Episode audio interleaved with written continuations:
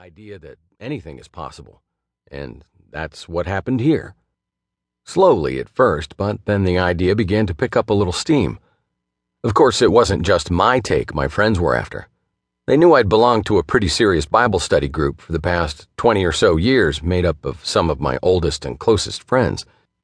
They knew we'd been meeting over lunch every other week to discuss issues such as greed and lust and envy and where we go when the water rises.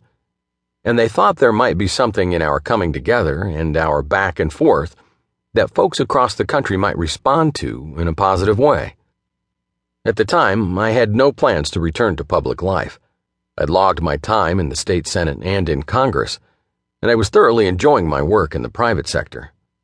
I looked ahead to the balance of my career and imagined I'd continue working in the media, on the lecture circuit, and in business, and a book such as this seemed to fit right in.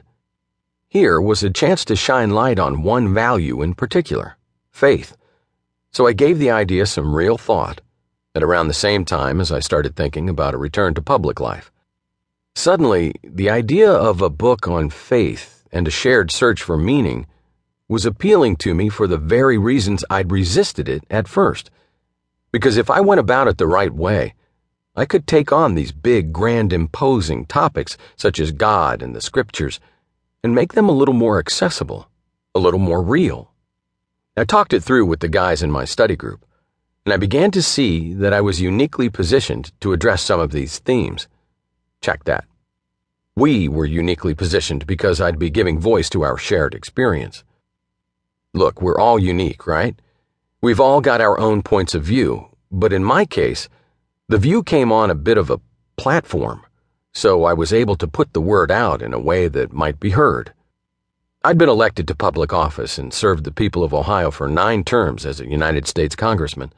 I tried to run for president. I'd hosted a talk show on Fox News and traveled the country giving speeches about what's ailing corporate America and heartland America and how we might set things right.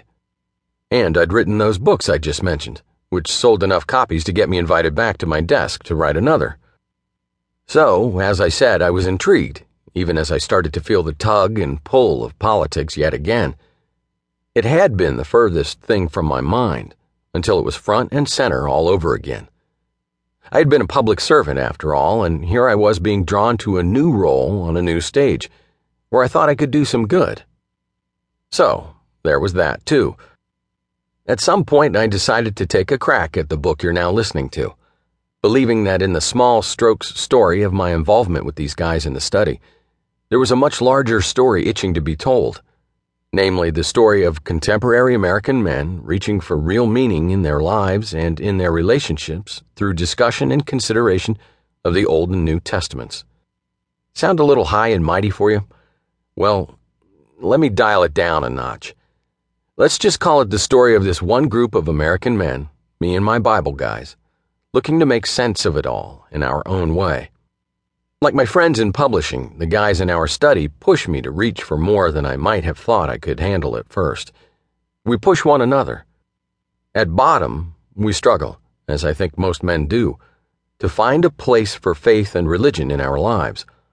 Only with us, it's not such a struggle because we go at it together. There's strength in our numbers, resonance, relevance, resilience. The older we get, the more we've come to understand that the keys to happiness can't be found in praise or money or plaques or whatever it is we seek to accumulate in our workaday lives. Those things are nice, but they're a little beside the point, don't you think? Anyway, that's the mood of the room among our group.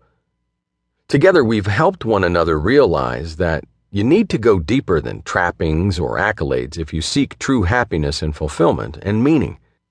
You need to work at it if you mean to make yourself a better person, or make a difference, or count for something at the end of your days. Trophies don't make character. Year end bonuses don't make character. They don't define us. Ultimately, what gives us shape and purpose is the effort we make to live meaningfully and to understand how our time on this earth fits alongside whatever comes next. Faith, that's what it comes down to. The lessons of the Bible the insights we draw from one another. In our group, we look to the stories of the Bible as